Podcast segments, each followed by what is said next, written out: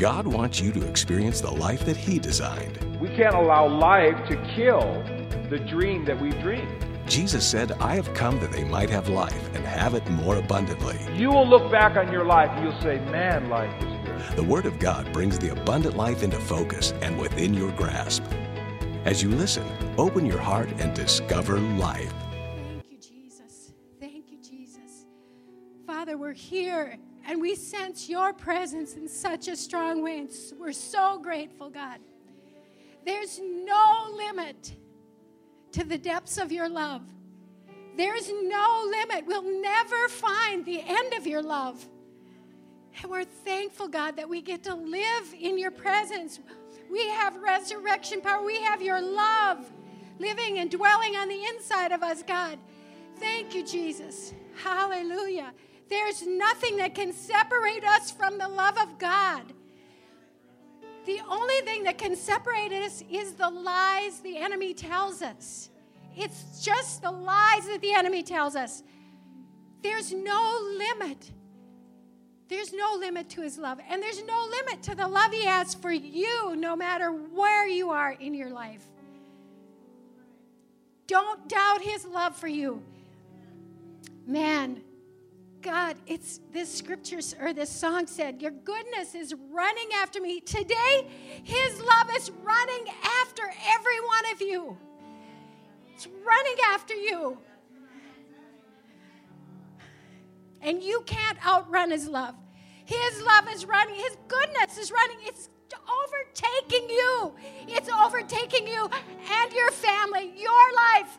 And I'm telling you, revival is flowing through your lives. And this, this region is going to see the love of God. Hallelujah. Through you. Through you. Revival is not a meeting, revival is a lifestyle. Revival is you loving people. Hallelujah. And we just declare that Minnesota is on fire for God. Minnesota is on fire for God. Hallelujah. Thank you, God. Thank you, Jesus. Your goodness is running after these people, all of our neighbors, our friends, God. Thank you, Jesus. Thank you, Jesus. And hallelujah. I woke up to the song this morning. I just want to be where you are. I just want to be where you are, God. And you know, we can be where He is right now, and for the that's what heaven is.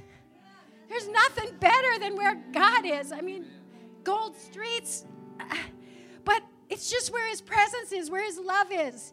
And we can live in that heavenly atmosphere every day of our lives. I know we have attacks, I know the enemy comes against us, but He's resurrecting those lies, we're, we're, we're becoming wise and we're just living in His love. Hallelujah. Thank you, Jesus. Thank you, Jesus. Praise God. We just worship you today, the God of the universe. Ha! The God of the universe that comes and lo- lives in us and loves us. Ha! We're just so thankful today, God. We just thank you, Jesus. Praise you, God. Hallelujah. Hallelujah. Well, praise God. Anything you need today, He's here to provide. Thank you, Jesus. I'm Trish. I'm the pastor's wife, and I'm thankful for Steve today. I'm thankful that he never gave up. I'm thankful.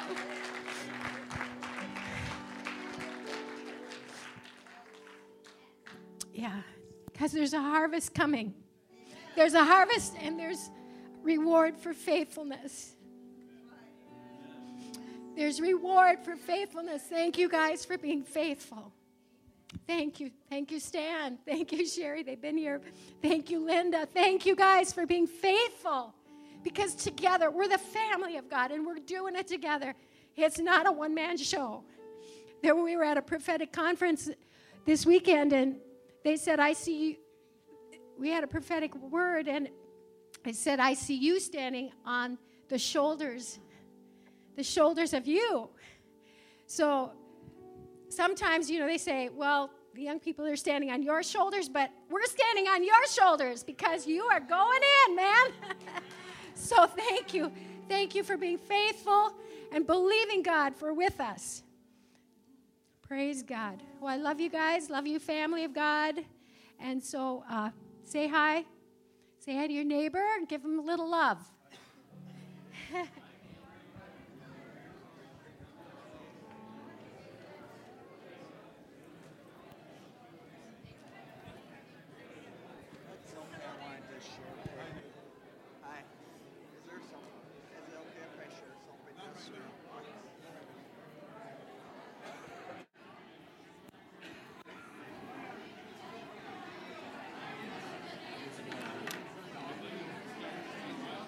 Well, God's good. Praise the Lord. Everybody say, Praise the Lord. Praise. Amen. You should have, uh, when you came in this morning, did they get a communication card? When you came in this morning, you should have got a communication card. Just want to encourage you to fill that out if you uh, need to update your information uh, with us. Also, there's a couple of questions there. Um, we're having a burger night tonight with the men. This is for all men. It starts at 5:30 tonight, and so if you're going to be a part of that, make sure you check that. Put your name there. We have about uh, 30 or 40 guys signed up, something like that, and so that'll be here at the church at at 5:30. So if you're a guy, please, you're welcome to join us. Also on the communication card is a father-daughter mother son bash. Yes, my name is Gina Dolan, and I'm the administrator here at the Academy, and we are having a fundraiser. Um, it's a daddy daughter dance and a mother son bash, and it's this Friday night, and it's all right here. So the dads and the daughters will be here, and then the moms and the sons will be in the back, and we it's a Lego theme, and it's going to be really fun. They're going to have games for you know, both groups, and there'll be food and snacks and dancing, and so it's really going to be a fun time that you can take your either your son or your daughter out uh, for a really fun evening. It starts at 6:30, and they will also be able to get their picture taken. Um, you know, with their their mom or their dad, whichever it be, or if if that um, you know doesn't work out and they want to bring you know a grandparent or even another a friend of the family, that is awesome. You know, that's great too. So we hope that you can come, and Alicia Balls will be um, at the door in the back of church uh, at the very end, and you can sign up with her so you can still get signed up um, for this weekend. So thank you. We hope to see you. Amen. So if you fill out that communication card, as soon as I receive the offering, please put it in the offering bucket so that we can uh, know what's happening in your life. Uh, also, um, I want to receive the offering, so if the ushers could please come forward. And uh, if you have a cash gift and would like a receipt, one of these ushers will give you an offering envelope. Uh, if you're making out a check, you can make it out to Destiny Church. You know, I was thinking this about giving. Um, sometimes when you talk about money, people sort of tense up. How many of you ever felt that a little bit? Like people kind of tense up, like, this is something very important to me that you're talking about at this moment. And um, and the thing about it is, you know, I always say this that if you're going to be involved in something, you should know what the Bible says about it. Doesn't that make sense? Unless you're not going to be involved. You're not going to be involved, then you don't care what the Bible says about it. But if, you, if you're going to be involved with it, if you're going to be involved in giving, then it's really behooves you to know what the Bible says about it. And, and then so you give according to knowledge, you give according to faith, and you reap a benefit from it because there is actually a benefit in giving. Um, you know, the Bible talks about in the Old Testament that if you tithe and give offerings, He said, I'll open the windows of heaven and pour you out a blessing until there's not room enough to receive it. And some people think that means God's going to pour dollar bills down from heaven, and that's not what that means. Um, but He's actually going to give you things that will help you benefit in your life. I remember one time I heard this story about this guy who God spoke to him and said, I want to make you some money. Because the guy was a faithful giver. God said, I'm going to make you some money. And so God gave him this idea of collecting all the old soap from hotels. You know how sometimes they'll use a little bar of soap? They'll use it a couple times and they'll just kind of, you know, they'll leave it there or they'll throw it away or whatever. And he goes, I'm going to show you to, to collect all that and then have it reprocessed or re whatever. And the guy, uh, and so he would, he had the whole thing set up so he didn't have to collect it at all. They just sent it somewhere. And the guy made like a half a million dollars before the hotel caught on that this guy is making a lot of money from this used soap. And so uh, they shut it down. But he, he made like a half a million dollars before they caught on. And that was God just giving him an idea. And sometimes when God pays you back, I mean, He'll do it in a lot of different ways. He'll give you favor in your job, give you a bonus, give you a raise. There's a lot of different ways, but He can get, also give you a great idea. And uh, He can connect you to people that will prosper you. And, uh, and so make deals go through. Um, but what, you, what we all want is we want God's hand upon our, our lives, but also on our finances. We don't want to just have, well, we don't want to talk about that. We want to know what the Bible, what does the Bible say about it? So when we give, we give with expectancy. Something's going to happen here. Something's going to break loose. Amen? So let's take our offering in our hand. Let's pray over it. Lord, thank you that we can give. So grateful to you for everything that you've done for us. And we're, we're beyond gratitude. We, we have more gratitude than we can even express, Lord, for everything that you've done.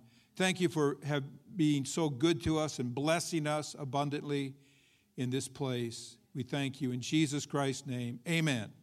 Go ahead, man. You can pass the offering buckets. So um, please remember those e- announcements, and we'll have a great time tonight. I know it's going to be um, lots and lots of food, which men are always interested in, I think. And, uh, and so we'll have good fellowship and we'll have a great sermon from somebody.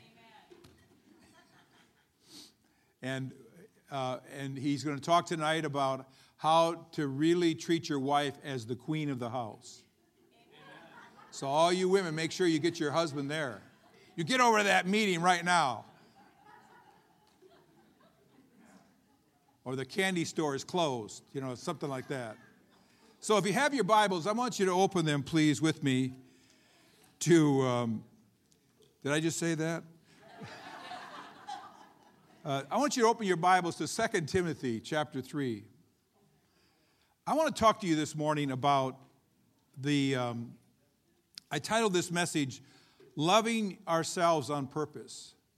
Loving Ourselves on Purpose. And um, I, I said it like that because um, I want it to be a little bit shocking because most of us, when we think about Christianity, we think about it as something that we're supposed to deny ourselves, even hate our lives. And so, a lot of times, what happens is that people, uh, you know, have a low self esteem or, or they self depreciation or something like that, and low self value or low self worth. And so they almost think, like self hatred almost, and they almost think that because of that, I must be fulfilling that verse. But there's a big difference between denying yourself and hating yourself. There's a gigantic difference. Um, there's a difference between you choosing God above ahead of your own desires, your own wants, and you being so traumatized by sin or terrible things that have happened to you in your life that you don't like yourself. There's a huge difference between that, even though in some ways it may sound the same, it is not the same. It's very much different.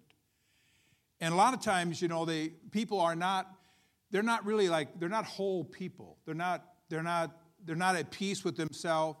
They're not good with themselves. They they struggle so much with feeling normal inside. They they struggle with their own identity. Who am I? Do I have any value? Do I have any worth? And they struggle so much.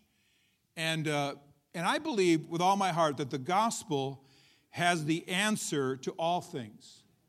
And God wants us to have a healthy self perspective. He, he really does.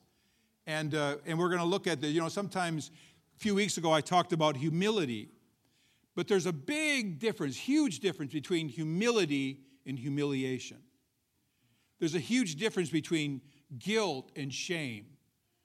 Uh, and, there's, and these things have to be distinguished because a lot of times people get a religious idea about what Christianity is all about. You know, the Bible says that in the beginning, God crowned man, crowned man with glory and honor. Glory and honor, Another translation says dignity and worth. Dignity and worth. God crowned man with dignity and worth. He put value and esteem upon them. And so what happens is that people want that and crave that. They crave that because they were made for that. They were made for glory and honor. They were made to have dignity and worth, to be treated with respect. They were made that way, and so they crave that. And sometimes if they don't get it normal ways, is they try to put it on themselves. And there's nothing more obnoxious than somebody trying to put put it on themselves. It's kind of like, uh, you know, too much makeup or something. That's probably not the right example to use, but. You know, I don't know much about makeup, but I mean, I'm just saying, the more the better. But I'm, I'm just kidding. But anyways, sometimes, sometimes they try to put too much on or whatever. I'm going to get off this subject right now. But, but when you get around people, you know, the bar need painting. Let me, I need to paint it. But I mean, we, there's too much. You know what I mean? We try to put too much on ourselves.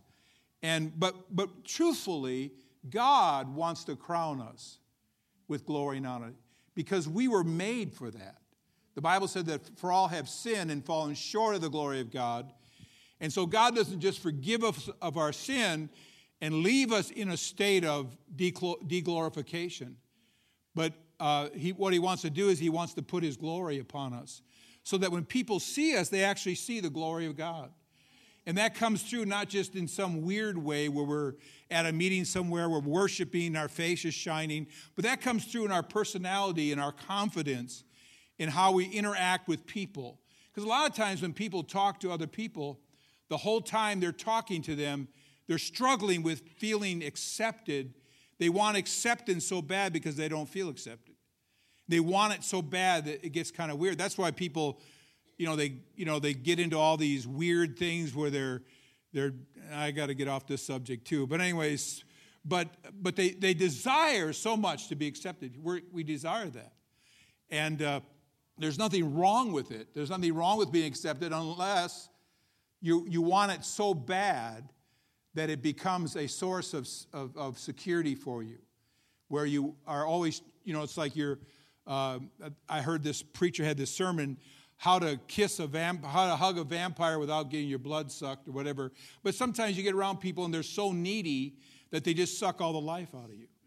And what happens in those situations is that their soul is wounded or their soul is hurting. They're in a lot of pain. And so they, they're looking for something to soothe that pain. It's very hard. You know, I, gave you this example of humility or this definition of humility. I'm getting kind of goofing my notes up, but uh, this definition of humility that humility is not thinking less of yourself, but thinking of yourself less. And um, God doesn't come to you and, and demoralize you or, or try to put you down or put you in a, you know, like a defeated, uh, discarded place, but He actually, uh, the gospel is intended to lift people up and give them a sense of dignity and sense of worth and value. You know, the Bible says about Jesus' ministry, the very first sermon, and I think he probably preached this everywhere he went. He said, The Spirit of the Lord is upon me because he's anointed me. And then it goes through a list to preach the gospel to the poor. In other words, wherever you are, whatever condition you are in, God, he, Jesus said, I'm anointed to lift you out of that situation, to lift you out of that trouble, to lift you out of that brokenness, to lift you out of that heartache, to lift you out of that despair. I'm, I have come and I'm anointed by the Holy Spirit to do that so that you can be a normal, healthy, loving, caring person where you're not all tangled up inside and all, uh, you know, things don't fire right and you're all goofed up inside. That's not the way God intended. And sometimes people think, well, the gospel is just for you know, the spiritual aspect of your life, and that's where it begins and ends. And maybe we'll sprinkle a little bit of physical healing in there, but that's it. But actually, the Bible says the gospel is for the whole man spirit, soul, and body. It's for every aspect of your life. Not that I'm down on, you know, if you say, well, I had to go to a counselor, I'm, I'm for anything that does you good. I'm not putting anything down, but I'm just saying that there is an answer for us found in the gospel and for people that are hurting, people that are broken. I read a book, or actually, I'm in the middle of reading this book by this psychiatrist. He's actually a, he's a real good guy.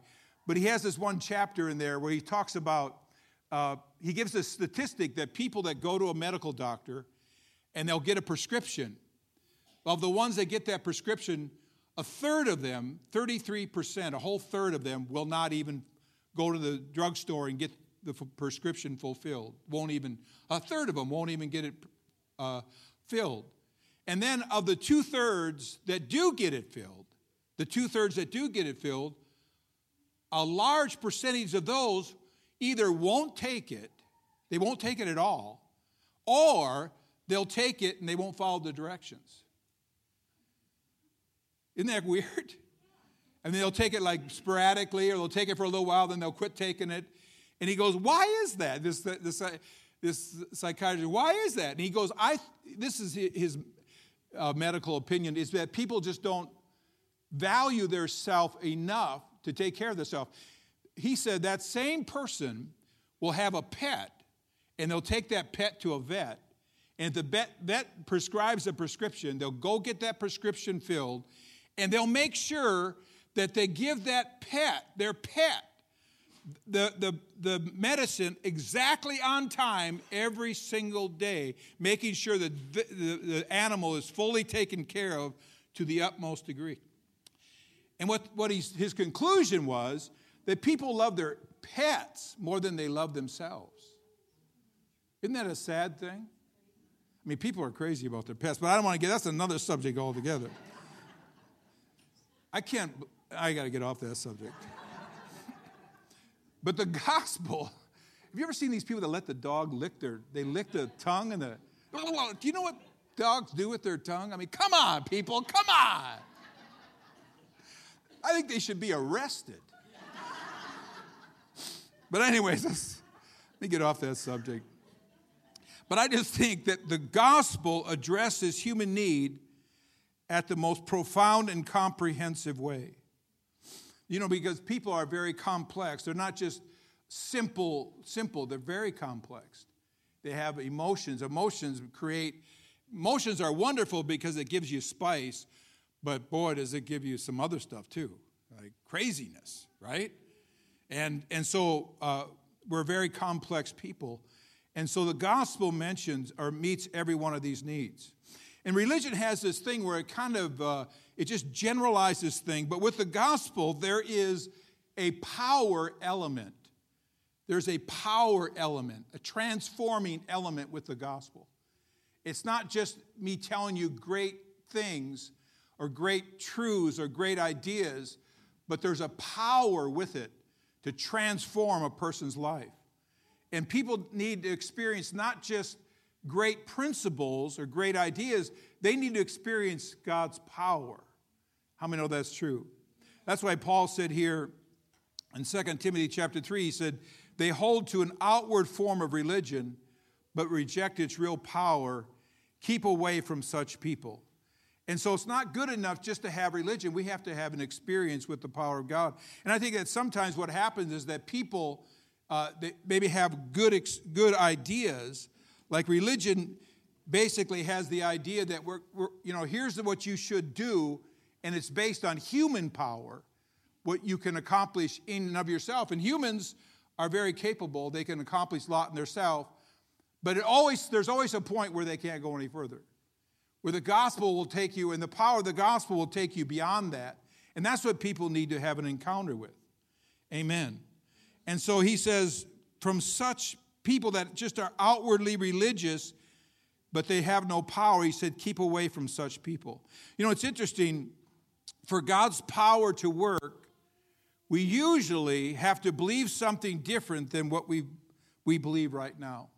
So, uh, wherever your lot in life is, if there's brokenness or there's lack in an area of your life, maybe your relationships aren't working, your physical body is hurting or there's some lack, usually what has to happen, you have to start believing something you're not believing right now.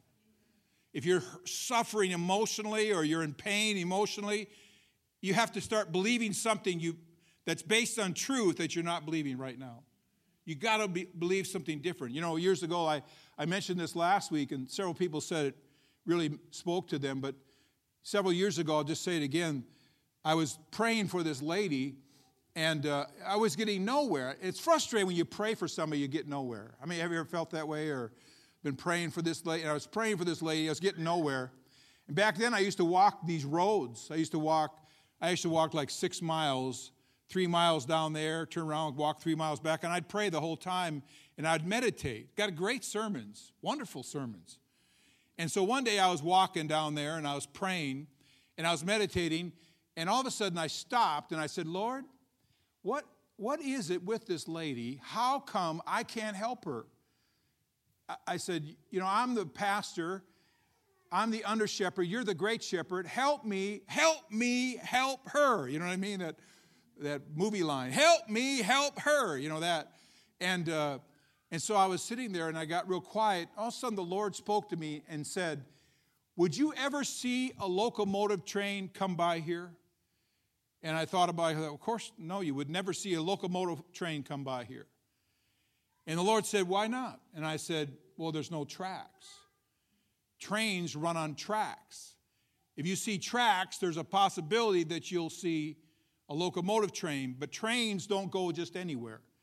They're too top heavy, they're too narrow, got steel weeds, wheels, too heavy, they'll dig in. They got to have tracks. Trains run on tracks. Now, that's not very profound. Everybody knows that's true, right? But the point that the Lord was making is that the locomotive train is like the power of God, is like the power of God. And the tracks are like Scripture and that the, the power of God follows Scripture. Now, God can do anything He wants to. Sometimes He can, He'll just, He'll just, you know, just blow everybody's minds. Like, you know, like generally the way people get saved is they hear the gospel preached and they respond to the gospel and they get saved. That's generally how it happens. But I've heard stories where, where Jesus is appearing to Muslims in visions. So someone goes, Is that real? God can do anything He wants to do. Right?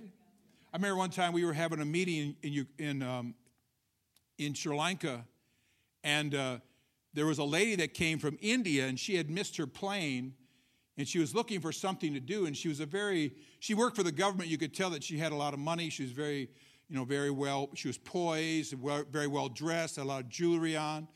And she came to our meeting and she and so she came forward and she was kind of loud and and she you know talkative and and uh, very very uh, very confident. You could tell she was you know probably had money or whatever.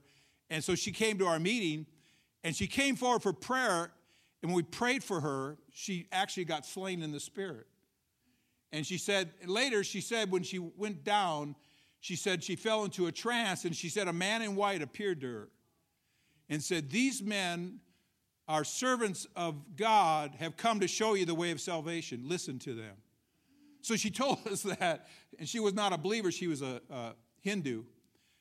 Uh, and so, but, but God can do that. God can do anything He wants to do. He doesn't have to listen to me. He can heal anybody when He wants to heal them, whatever. But here's what I do know if, he, if that doesn't happen, here's what I do know there's something you can do to assist the power of God to work, and that is you can build Scripture into your life because God will perform Scripture. You know, there's an interesting verse here in first or in Mark chapter six, but time's going fast. Mark chapter six it says here that Jesus came to his own hometown of Nazareth. In Mark 6, verse 5 and 6, it says he was not able to perform any miracles there, except that he placed his hands upon a few sick people and healed them. He was greatly surprised because the people did not have faith. Then Jesus went to the villages around there teaching the people.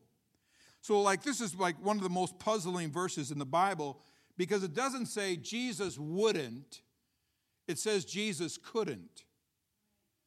Let me just try that one more time. It doesn't say that Jesus wouldn't, it says he couldn't. The old King James says he couldn't do. And we don't like to think about Jesus not being able to do something. But it says he couldn't there. And what he marveled at is he marveled at their unbelief. There's only two times the Bible says that Jesus marveled. One was at unbelief, this is one of the places, and the other is he marveled at people's great faith. I'd rather have people, God marvel at my great faith instead of my great unbelief. How about you? But it says he couldn't. So he couldn't do any miracles there except he laid his hands upon a few sick folk and healed them. So that means that God wanted to. Jesus wanted to. You might like look at that and say, well, he didn't want to here. No, he wanted to. He couldn't. Why couldn't he? Because he marveled because of their unbelief. So how did he what did he do about their unbelief? How did he rectify it? How did he change it? It says that Jesus went about their villages teaching. Teaching what? Scripture. What's that mean? That means laying out track. Laying out track. Why? So the power of God will, would be able to flow and people could experience God's power. I told you this last week, you know, we, that's talking about healing, but I told you last week that there was a guy that had a, you know, came to this pastor. He had a little real problem with sin. He had sin in his life that he couldn't get rid of. And he'd repented, even fasted. And so the pastor told him, This is what I want you to do. I want you to memorize Romans 6, 7, and 8. Romans 6, 7, and 8. I want you to memorize it, commit it to memory. And by the time he got into chapter 8, he had committed chapter 6, chapter 7. He was halfway through chapter 8, and that sin lost its power over his life. So, what does that mean? That means he's building tracks by building scripture into his life that the power of God could move on. So, it doesn't matter. This is a principle of scripture. It doesn't matter what problem or situation that you are facing that's impossible if there's a promise, if there is scripture on it, you can build tracks. You can build scripture that the power of God can move on. You know, it's, it's like this. You think about this for a second. You know, it's like planting seed. You know, it's like it'd be, it'd be like me planting my garden and then going out into the forest or into our woods. We, have a, we live in a woods going out into the woods and going, Where's my harvest? Well, you didn't plant here, you planted over there. You expect harvest where you plant, and that's how it is with that's how it is with the power of God. Where you, are you going to see the power of God? You're going to see it where you've planted seed or planted scripture, or another way of saying it, where you've laid track. Does that make sense? And so it's, that's why scripture is so important. And one of the things that we're doing this year is we're reading through the New Testament together. Because what are we, why are we doing that? To get scripture into our lives. You know, it's interesting here in Isaiah chapter 53, because, you know, you think about Nazareth, you think about Nazareth, you know, it's like this. When Jesus, I, I try to picture what Jesus felt like when he walked into that town. You know, he preaches there just like he had preached everywhere, preached the same messages, talked about how he was anointed to, to set captives free, heal the sick. He was anointed. He goes into that town, and it's like, I wonder what he I wonder what it felt like because how many know that you carry an atmosphere with you? This church has an atmosphere. Your home has an atmosphere. Cities have atmospheres. Towns have atmosphere. Places have atmosphere. When you walk in, if you're sensitive, you can sense the atmosphere.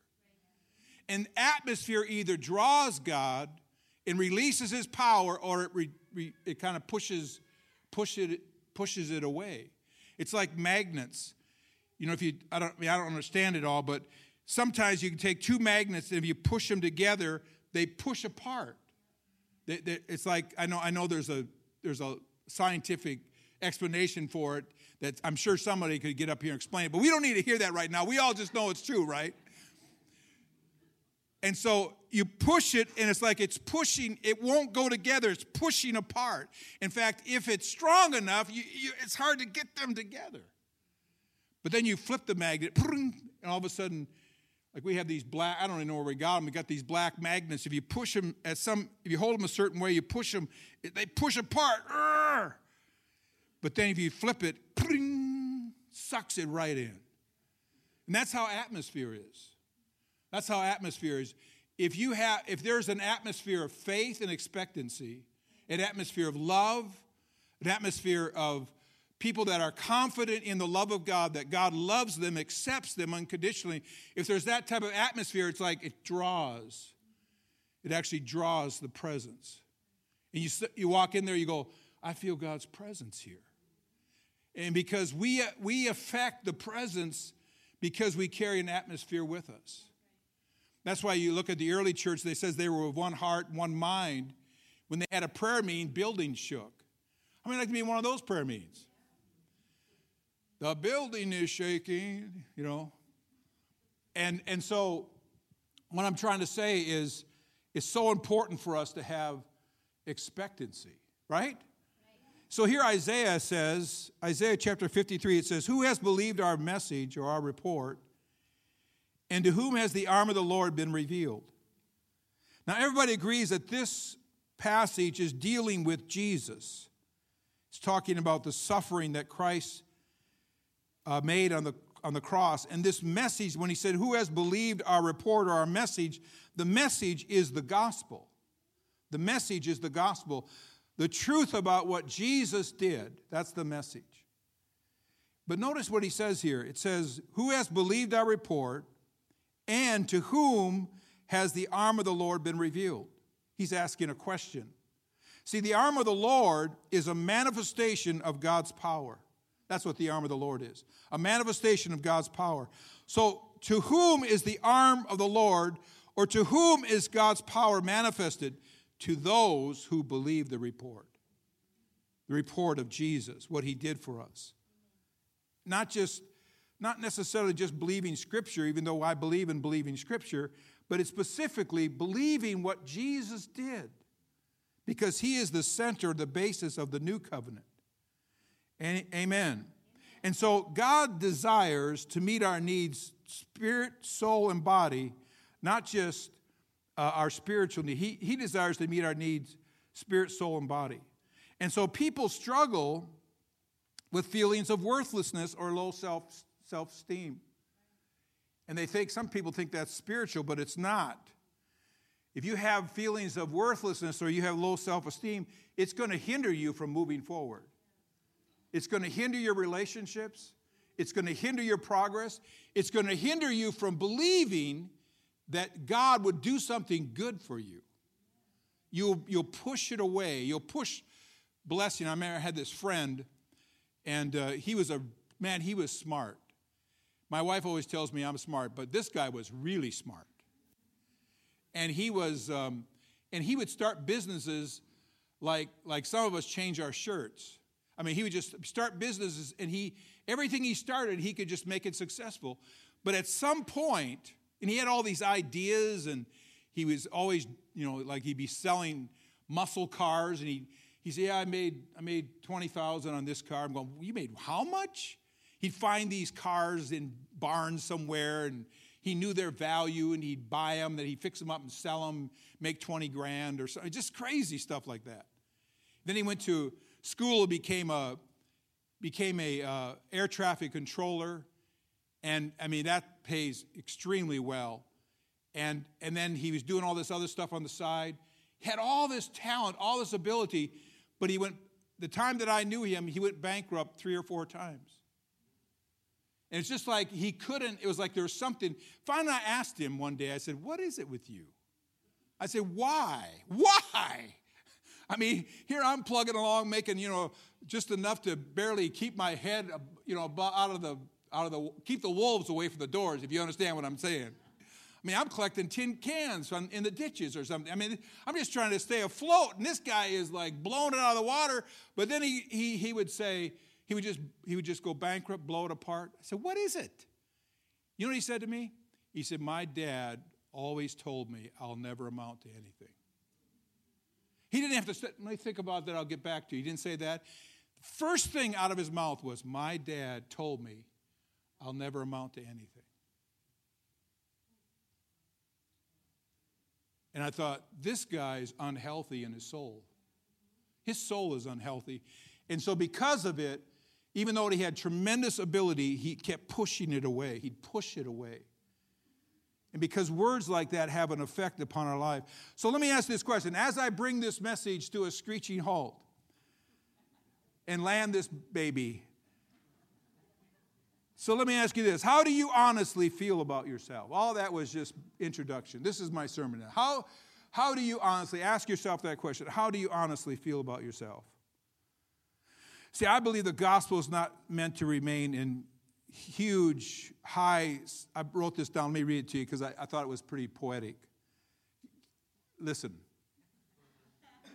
And when I get done, be, be in awe, would you please? Just go, wow. Okay, so the gospel is not meant to remain in high celestial synods hobnobbing with clerical elites. I'm not done yet. the gospel, I was going to really wax elegant at this point. The gospel makes its way through the back alleys and dirt roads and desert places of human existence.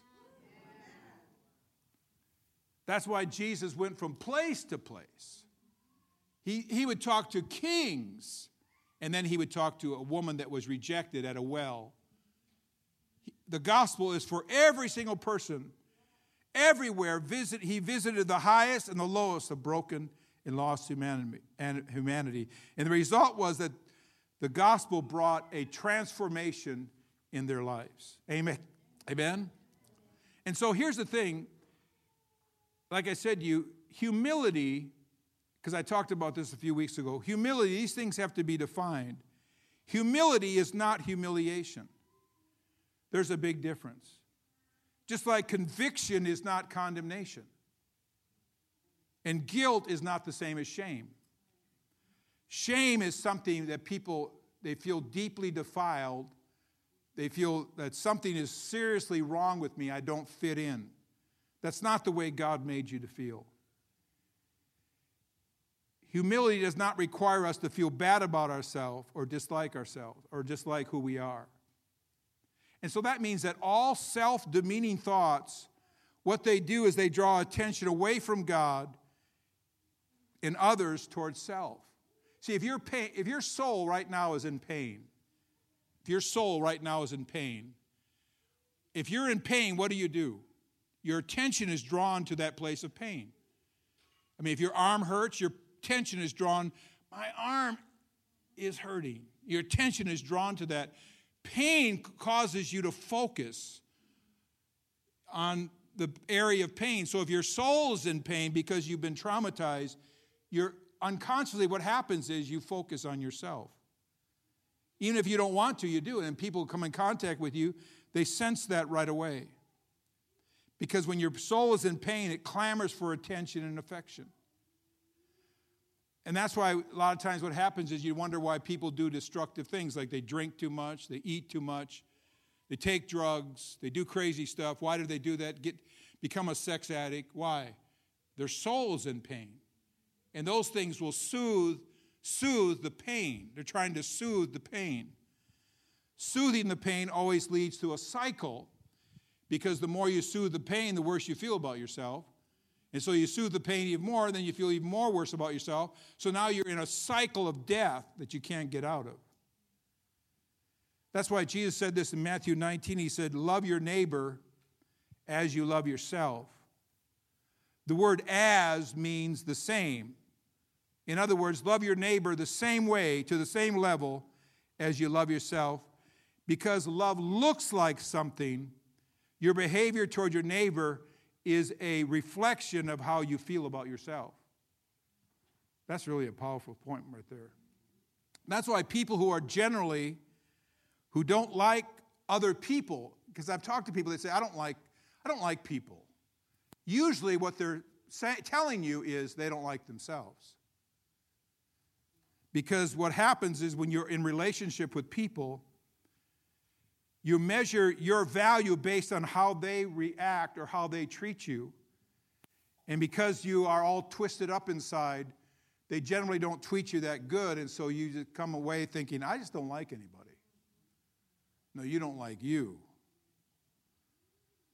Preach, Steve. I believe I will. I was listening to this uh, guy talk, and he goes, If you sit down and really listen to people, people are fascinating. I thought, really? you must be talking a different. No, I'm just kidding. but then I started thinking about that. I thought, you know, he's right. People are fascinating. Just like animals, you know, human, you know, animals are fascinating. You know, it's like who thought up the who thought up the giraffe? Come on. Thank God I wasn't born a giraffe. Thank you, Jesus. It's like neck. I mean, come on. Do we have a neck here or what? I mean, come on. Or uh, what's that bird that um, it's got a really long neck and a big body? Ostrich, an ostrich or an emu. Come on. Aren't you thankful you weren't born an emu? Man, thank God for that. But how God made all the animals so different, He makes people that different also. Amen. So let me just say this. i will tr- try to wrap this up. I'm trying to wrap it up. I got my foot on the brake here. So s- listen to this statement extending God's love to ourselves first lays the foundation for us to radically love those around us. Let me say that one more time because that's really a good point. Extending God's love to ourselves first lays the foundation for us to radically love those around us. So true humility is actually derailed by self hatred and undermined by low self esteem. True humility.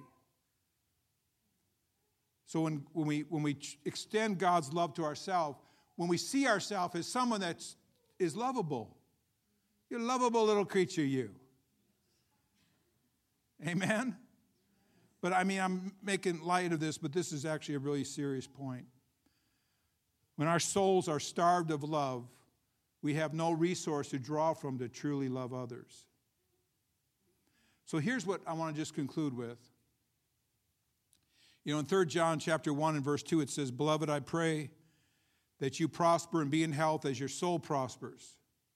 If you don't like yourself, your soul is not prospering.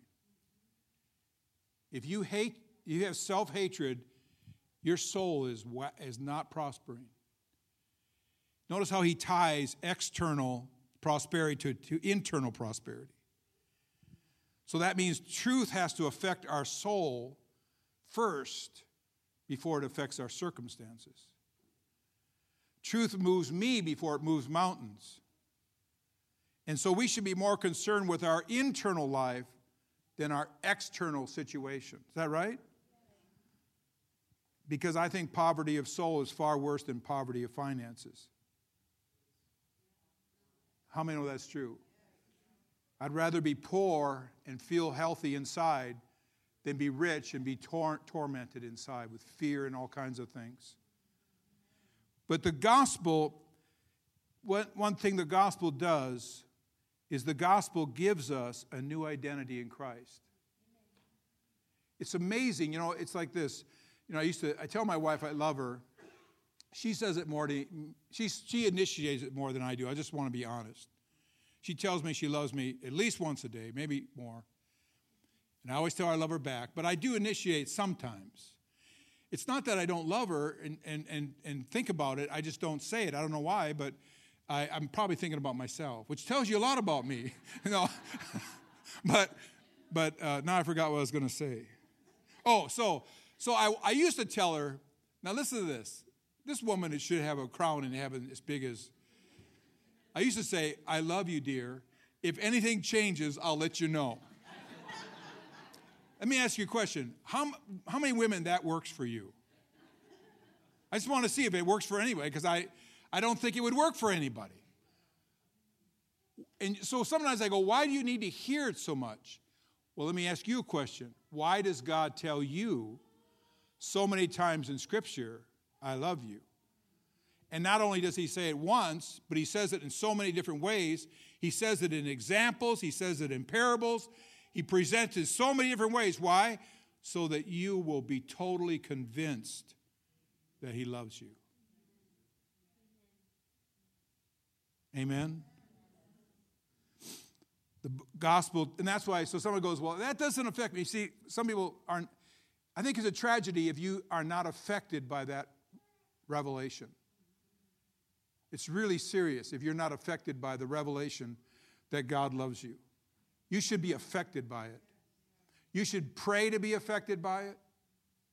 And you should build tracks with Scripture into your life so that, your, that the power of God can affect you with it. And you could take every Scripture, for God so loved the world, for God so loved Steve, that he gave his only begotten Son for Steve. That if Steve would believe on him, Steve would not perish, but Steve would have everlasting life. You got to personalize it.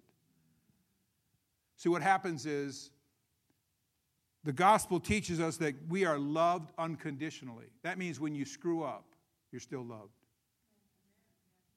When you screw up, you're still loved. Now, you might get some consequences, but you're still loved. The gospel teaches us that we are accepted by God based on our faith in Jesus, not on the works, lest any man should boast.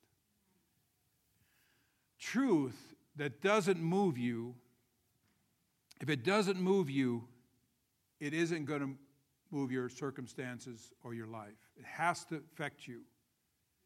And it can affect you because when the power of God is released, when power comes, power moves you. Power will move, it affect you. I don't know if you've ever been affected by truth. It's, other than just saying, well, that's a good thought. I'm not talking about a good thought. It's like, bam! Is that too loud? Bam! Bam, bam! wow! Lights go on. Wow! Bam! That's not just head knowledge, that is power. When power, the power of truth starts affecting you, it'll start affecting your life. Amen? So let's all stand together. Let's have the worship team come. So,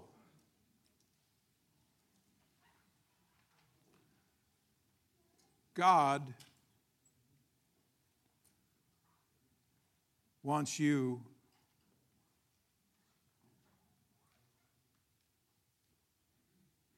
to feel about yourself the way He feels about you. Now, some people say, well, that sounds too, too drippy with honey type, whatever. But let me just say this to you that God, I mean, when Jesus walked around, he went, Jesus encountered some pretty heavy stuff. But have you ever read some of the things, especially in John, what Jesus said about himself? He goes, The Father himself loves me. He talked about the Son. He goes, The Father loves the Son. It's like he's almost talking in the third person. The Father loves the Son. The Father has glorified the Son and will glorify the Son again.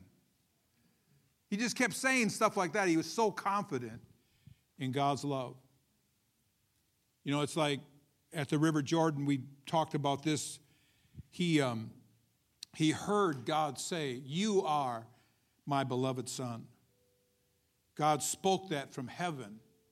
How many would think that would have a, a pretty po- powerful effect upon your life if you were standing there one day and all of a sudden you heard a voice say, Steve? Say it loud, you know, because God always talks loud. Steve, you're my beloved son. And I would go, wow, be pretty cool. In you, I'm well pleased. Well, pretty good. Do you know the Bible says that we have a more sure word of prophecy? And he talks about Scripture. Do you know what it says in Scripture that you are accepted, made us accepted in the beloved? So if God came up to you, he wouldn't look at you and say, I am so frustrated with you. You're getting on my last nerve. You know, it's like that. He, would, he wouldn't do that. He'd say, You're my beloved son and my daughter. I'm very pleased with you. We have to have, the Bible talks about having faith in the love of God. Amen? Let's sing this song together and we'll close.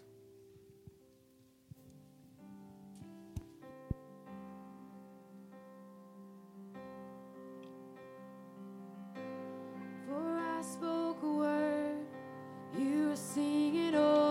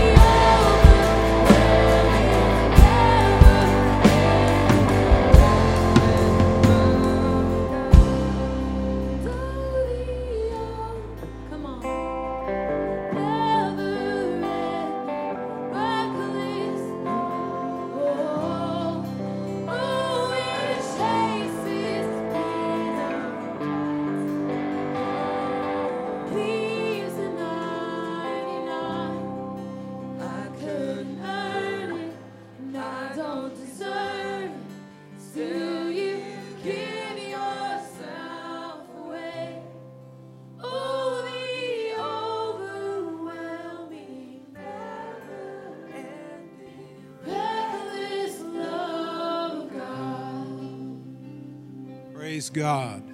Would you put your hand up and pray this prayer? Say this out loud. Say, Lord, give me a revelation of your unconditional love for me. Say it one more time. Lord, give me a revelation of your unconditional love for me. Hallelujah. Praise God. Hallelujah. Praise God. Isn't God good?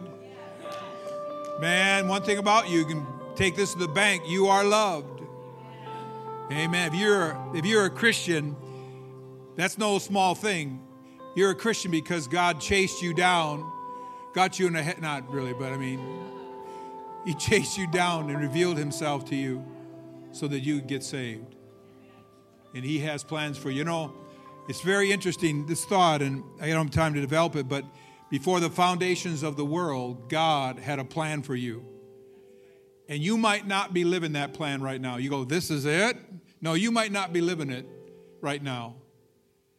But it doesn't mean that God will ever stop if you'll yield to Him. If you say, Yes, Lord. But what happens so often is because what's going on inside of us is we push things away. We think, I can't do that. I can't take that step because our soul is not healthy. I want you to get healthy. I know that Scripture is the truth that sets us free, right? But also, it's great to have other people to pray for you. That's wonderful. It's wonderful have other people pray for you. So I have some prayer counselors here that are going to come forward. And if you if you're in pain, I was at a meeting recently, and and uh, the guy goes, "If you're in, I have a word of knowledge. Somebody's here here's in pain." And, and the people that were there were all over 65 years old. And I thought to myself, that's not a word of knowledge. I'll guarantee you. A word of knowledge would be there's somebody here that's not in pain. if you're over 65, you're in pain, buddy. so I realized that this is kind of a broad, you know, net, I'm saying. But I, I'm, I'm talking about start the process today getting healthy. And if you're in pain, you can receive prayer. You might need prayer again, but it's not bad to be prayed for more than once. Even Jesus prayed for people more than once. And so it's not bad to be prayed for more than once. But if you're but if you're in pain, please let somebody pray for you. So I'm going to dismiss here just a minute. If you if you have that, I'm talking if you're in physical pain too, but I'm talking about soul pain.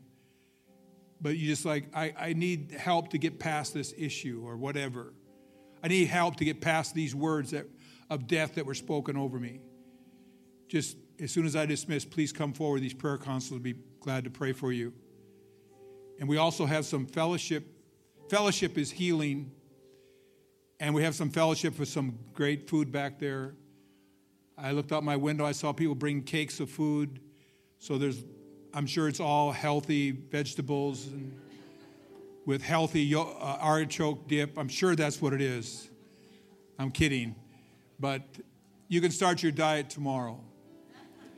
But please join us for some fellowship as soon as I dismiss. But I, I, I, you know, more than I, God wants you to have an awesome week. Amen. So God bless you, everybody. Don't forget tonight at 5:30, all the men are welcome to come here, burger night. God bless you. Have a great week. You're all free to go. But if you need prayer, please come forward.